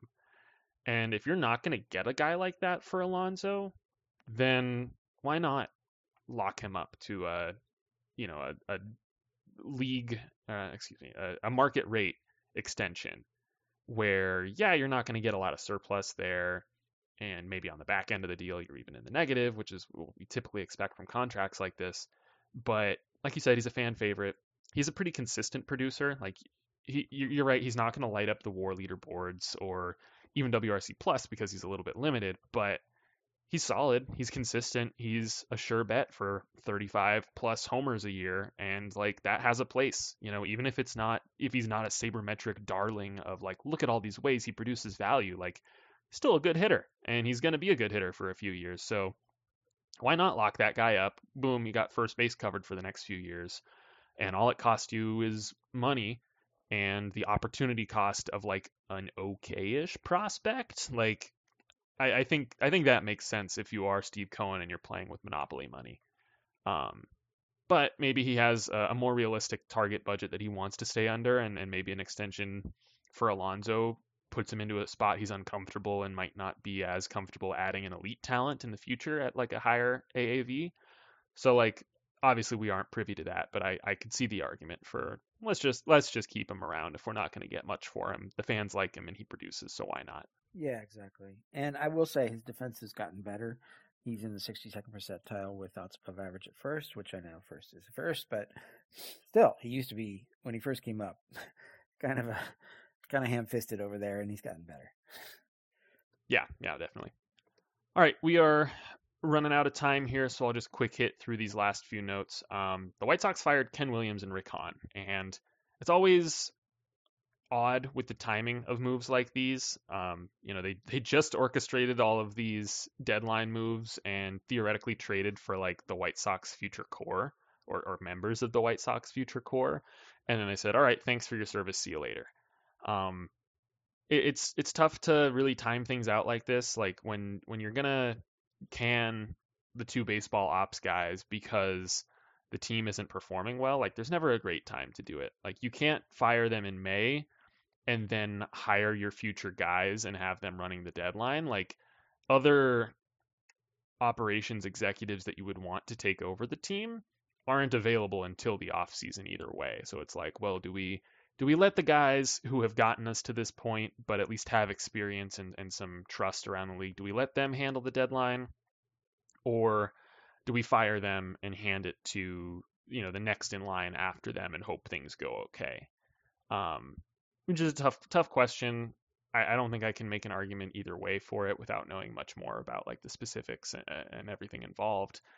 But it makes sense that, that these guys were on the hot seat and that these guys lost their jobs just seeing as like the White Sox were heralded as like look at this team with this impressive youth and this impressive core and they locked up all these guys and Eloy Jimenez, Luis Robert, Yoan Moncada and they built a pretty solid team that looked you know if you if you rewind to 2019 2020 this looked like a team that was going to win the central for the next 5 years and especially with how winnable the central tends to be yeah. and they didn't and when you fall that short of expectations, then there's going to be consequences. Yeah. So, I mean, if you look at just the trades they made, they're pretty good. I mean, they, you know, they got nice overpays and deals for Giolito just on this deadline. They did well. Um, the Burger trade, uh, notwithstanding, but um, but if you go back in time and look at some of the other deals they got to get, you know, Dylan Cease and the Chris Sale deal and and so forth, you know, they got some you know, they got some good value out of those deals. Uh, some of our historical uh, articles kind of show that. Um, so it, that front, I think they did fine. What I think, to your point, kind of killed their their time there was, you know, they're expected to be good and they weren't. Right? They were on the upswing. They were in the playoffs uh, a couple times. 20, 2020, they went further.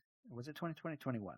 Um, anyway, um, yeah, they were a team on the rise, and then it all fell apart. And then I think there were some rumblings of like bad attitudes and bad culture, and so that's never a good thing either. Um, but Jerry Reinsdorf is 87 years old, and he's one of these sort of meddling owners that has a reputation for kind of doing things his way, hiring his old buddy Tony La Russa when he probably shouldn't have, and so it's not totally their fault, right? Because they kind of have to do his bidding. Um, so I think they're gonna, I think they're gonna be recognized in the industry and respected for their work, and hopefully get other jobs, at least as consultants, if not full time. Um, so you know, I think you know everyone understands. Well, the owner is the owner, and you have to kind of you know you get paid by the owner, so you kind of have to do his bidding, even if his bidding doesn't make sense. But where you have autonomy, if you can do the right thing, you can. What I think also something was their farm. Uh, they just weren't developing enough good young players after that initial core that you mentioned. Their farm was one of the worst in the business. It's gotten a little bit better uh, over the last two years, but it was really bad there for a while. Um, so I, I think there's an issue with that whole system, which is probably why both of them got fired because you would think that, you know, they needed to address those problems kind of deeper at the core. But contradicting that point is the guy that they're rumored, according to Bob Nightingale, to be promoting was in fact their farm director, which makes no sense at all. so it's Reinsdorf. I don't know. I think he's he's he's to some degree he's kind of a Steinbrenner character, and he's just kind of you know going to do his thing. So uh, I'm not totally confident that they'll figure it out. Yeah, to your point there about like some of the culture questions, there's also been some concerns about injury management and and not only like hey these guys are getting injured a lot which could just be like a well Eloy Jimenez is just probably an injury prone player. Like that that might just be a fact of who he is as a player that they have to cope with and, and really had no way of expecting out the gate. Um, but also just their management of some of the injuries of like guys that they've played through injuries or where they get banged up and they run them out the next day and then they have to pull them in the sixth because it's bugging them still. And it's like, it seems like they don't have good communication, that they don't have good strength and conditioning, that they don't have good management of those situations. Yeah, it, it seems like some some organizational problems that run pretty deep and it's like, okay, did it start with with these two, with Williams and Hahn? Or is it a result of the Tony La Russa era that's just kind of lingering, or does it start at the very top with Jerry? And I think a lot of fans are pointing to, to Jerry Reinsdorf, and I think that's probably pretty fair. Um, but he's not going to go fire himself. So so this is you know the next the next rung down the ladder of like we got to fix something, we got to overhaul it, even if it's not these guys' fault directly like we need a culture shift and this is how we're going to do it and we see that all the time and we see the guys get scooped up elsewhere all the time so i'm i'm hoping that for hahn and williams because you're right it doesn't seem like they've made any particularly egregious moves or mistakes. This isn't a front office that signed Anthony Rendon to buckets and buckets of money and watched it blow up in their faces. That they've right. they've made for the most part like some decent moves. You can argue about some of their inaction, and then from that point you can argue, well, was that them choosing to sit pat at, at certain points in time and, and not upgrade like second base when they needed a, a real impact bat there? Or was that a function of Reinsdorf controlling the budget and they didn't have money to add a guy like that? Or is yeah. it a factor of they didn't have the farm to trade pieces for a guy like that? Like, there, we, we don't need to get too deep into it, but what it seems like is what you're saying that, like, they kind of needed a scapegoat, they needed a culture shift. They send those two guys out, but it's not necessarily like, wow, these guys are terrible and don't deserve to be working near the top of a big league team. Like, I, I don't think that's the case at all. Yeah. So good luck to them. Yes. Um, I guess last thing I'll hit on here. I had a couple other items, but we're over on time. I just want to mention really quick. Uh, so toward the middle of the month, it's been a couple weeks now. The Angels promoted their first round pick from the most recent draft, Nolan. Nolan Schanuel or Seanwell. I've seen heard it pronounced both ways, and I'm I'm honestly not sure. It's a very strange looking name and Baseball Reference does not have a pronunciation guide. So we're gonna go with uh, let's go with Seanwell. That, that sounds a little more normal. Um, first baseman. He was the number number 11 pick in the 2023 draft. He's a very like contact oriented guy who they expect to grow into some power. Um, at least that was like his his draft scouting report. Um, he went ahead and flew through the minors. He started in rookie ball, went to A ball, went to double A, and he hit pretty well across all three levels. And so they just said, hey, let's bring him up for the stretch run. And this is by this is absolutely not the first time they've done this. They've called up the first player from each of the last three drafts. It was um, it was Chase Silseth two years ago and Zach Neto this past year. And you know, to their credit, Neto's been pretty good. Silseth has been a little bit up and down. And right out the gate, Seanwell has been fantastic as well. And so I don't think this was directly a let's promote this guy because we need to make the playoffs type move. And obviously, this is pre Ohtani injury. And I also don't think it's directly a like, hey, he wasn't going to develop much more in the minors. Let's let him de- develop more in the big leagues. I don't think that was it either, but I think it could have been a little bit that because their player development system hasn't exactly been the best in recent years. Um, but it's it's just interesting to see. This is not you know, a one-off thing anymore. This is now a trend of you join the Angels and if you perform in the minors, you're going to be on the fast track to the big leagues. And maybe it's maybe it's as simple as that. It's like a pitch for future draftees of like, "Hey, sign with the Angels, sign with us maybe even under slot and if you if you perform, you'll get a big league opportunity." I don't I don't know if there's one conclusion to be drawn from this. It's just an interesting trend. It's something that no other team is doing right now. And I, I don't know. I, I, thought it was worth mentioning and, and, asking for your take on. I think it's still fairly unusual. Um, like when they promoted Ben Joyce, like I got that because he's a, just a hard throwing reliever, pretty one dimensional. Like you can use that. Why waste that in the minors? You can th- He's a finished guys, product. You can throw 102 at majors and still be effective. So it's not like you're hurting anything or rushing him. But then he did, of course, get injured. But the big the big risk, obviously, with with more complete players, if you will, um, are you could rush them, especially with hitters who maybe are not as mature, haven't seen all the all the various ways pe- pitchers can get them out and adjust to those things. We all know it's a game of adjustments. You go back and forth with those adjustments, and so maybe because it's a lost season now with the Angels, they figure, okay, we'll bring them up. You know, we'll see how he adjusts to the pitching he faces, and maybe that accelerates the process. The downside is, you know, maybe he gets overwhelmed, and you've got then an up and down player like a Jo Adell, who people thought was rushed, who then just you know never quite makes it happen. So, and then you start burning options. But um, you know, I, I'm open to it. I think it's it's probably good for the game. Um, you know, it's still. I don't think it's going. To, I, I think we need to see more than just one team doing it. It's obviously not a trend until lots of teams start doing it, and especially the quote unquote smart teams like the Rays and Dodgers and others. Um, so, but you know, if they can make it happen, more power to them. Yeah, I think the contrast here, at least for Shanwell, Seanwell, God, we'll, we'll figure it out eventually. He's going to be up up for a while, I assume. Um, the difference between a Schanuel and a Jo Adell is Schanuel gives me like James Loney vibes. Like he, he has good a good approach at the plate. This is how he was billed coming out of college. It's how he performed through the minors. And in his incredibly small major league sample size, he's walking like almost twice as much as he strikes out. And so I guess you figure that kind of guy, a, a guy with this profile where his, his deal is like he makes good contact, he gets on base. Uh, you know, as a first baseman, he's going to need to grow into some power, but the other tools are like there.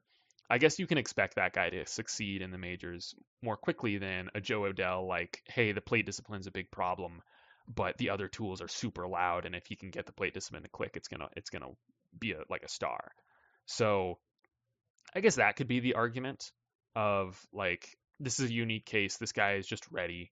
You know, Ben Joyce was a unique case. He wasn't going to develop much more.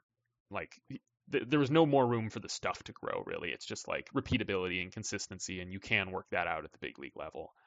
Um, Zach Neto is somewhere kind of in between where it's like they had a clear need at shortstop and yes he had some flaws with his approach at the plate but like the glove is so good and to this point he's been like a league average hitter when he's been healthy and that's fine and that's that's an area for him to move up from. But I guess the like the last thing I'll note here as my like one concern with all of this is you're right they've they're starting to burn they're starting these guys clocks and if things do go south they'll start burning option years.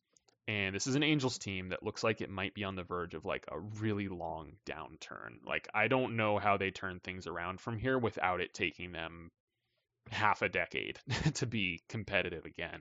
So with that in mind it's like yikes the the two of your top draft picks in in Neto and Shanwell, uh, you're already starting their clock, and they might not be under team control anymore by the next time this Angels team is good. If you're losing Ohtani, and if Trout's not the same guy he was and can't stay on the field and might even be traded himself, and there's not a whole lot left else around that team, yeah, that that's a concern that I would certainly have. Um, not to say because I guess I guess the alternative argument is like you're gaming their service time and like instead of coming up in 2023 when he might be ready for the big leagues, instead you're saying, "Hey Nolan Schanuel, wait until 2025 when it aligns more with our competitive window." And that's obviously not a good thing either.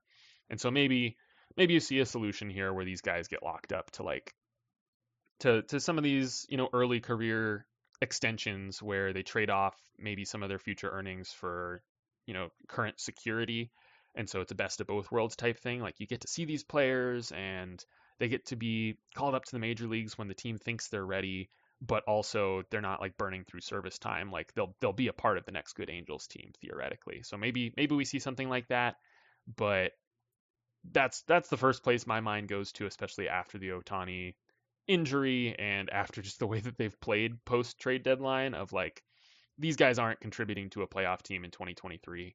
And if that's the case, then mm. I don't see a playoff team in, in Los Angeles for another handful of years at, at like the soonest. Yeah. I mean, just to be fair, uh, I mentioned Jo Adell. His main issue is he strikes out too much, especially at the major league level. Like, clearly there's a hole in his swing, and, and major league pitchers know where that, that is. And there's a reason why you keep seeing him being sent down, um, because they don't trust that he's figured out the major league level. Um, and he's going to be out of options after this year, and and there's a clear case there that he's a bust. Uh, with Schanuel, you know, I know it's a small sample, but you know, I mean, he's burning. Uh, burning's not the right word. Um, he's in at the double A level as a 21 year old. He walked more than he strikes out. He only walked 20 percent of the time, only struck out 12 percent of the time. His numbers are off the charts, and so maybe he's just a completely different type of hitter where they have more uh, confidence that he will adjust. And obviously, he's off to a good start. Uh, he's hitting the crap out of the ball so far. So, um, you know, I'm sure he's going to come back down to earth at some point. He can't be this good forever, could he? I don't know, but um, but there are certain trends you look for if you dig in, under the hood, um, which he seems to have more than say an Adell. So maybe it's just a kind of maybe this is a case where, hey, this is the guy with a certain type of profile, we know that you know can be a sustainable major league hitter. So maybe he's just ready for it. So uh, it could be That's all that is. Maybe it's not a big trend. Maybe it's just that. Yeah, I guess we will uh, wait and see. But I, I think that's all I have for this week. I have a couple other items that we can push till next episode since we're over on time. But is there anything else you want to touch on before we wrap up? Uh, no, just enjoy the, the, the you know kind of the playoff. Uh, well, not playoff, but uh, end of season stretch run here. There's still a number of good races to watch. Go out and catch a game like I did last night. Super fun. Even if a game, even if the teams are out of it, I saw the Mets and the Angels both were out of it, but it was a super. It was a blast seeing Ohtani, and so there's and you know it's a blast just kind of being there. So I would highly recommend that. Absolutely. I, I even forgot to mention I saw the D backs game this past uh, Thursday. It's fun watching Corbin Carroll and Elly De La Cruz on the same field. That's yeah. for sure. Um, there, there's so much to watch for. Like you said, even with those those down teams, they still have stars. Some of them have young players they're starting to promote. There's there's a lot to a lot to like. Go catch a game. This is this yeah. has been our advertisement for Major League Baseball. okay. Uh, um, I guess one last. I know I said we were wrapping. I feel bad we did not talk enough about the Mariners this episode. We will do so on the next episode if they continue this hot streak because wow, they look like the team of destiny right now. Uh, they are leading the AL West. 37. They are the favorites to win the division according to Fangraphs playoff odds. That's, That's surprising. amazing. Yeah. Yes, they are tied with the Rangers, one game ahead of the Astros, and good for them. I think that's a fun story, fun for baseball. Uh, sorry, Astros and Rangers fans, but I enjoy that right now. And uh, let's we'll we'll check back in on them in a couple weeks. Sounds good. Well, cool. That'll do it for this week. Thank you all so much for listening. If you have any comments or questions, feel free to shoot us an email at baseballtradevalues at gmail.com or find us on Twitter at baseballvalues. Also, be sure to subscribe to the podcast so you don't miss an episode. We'll be back in a couple weeks to break down more news and updates. So until then, stay safe and enjoy the season. Thanks, John. Thanks, John.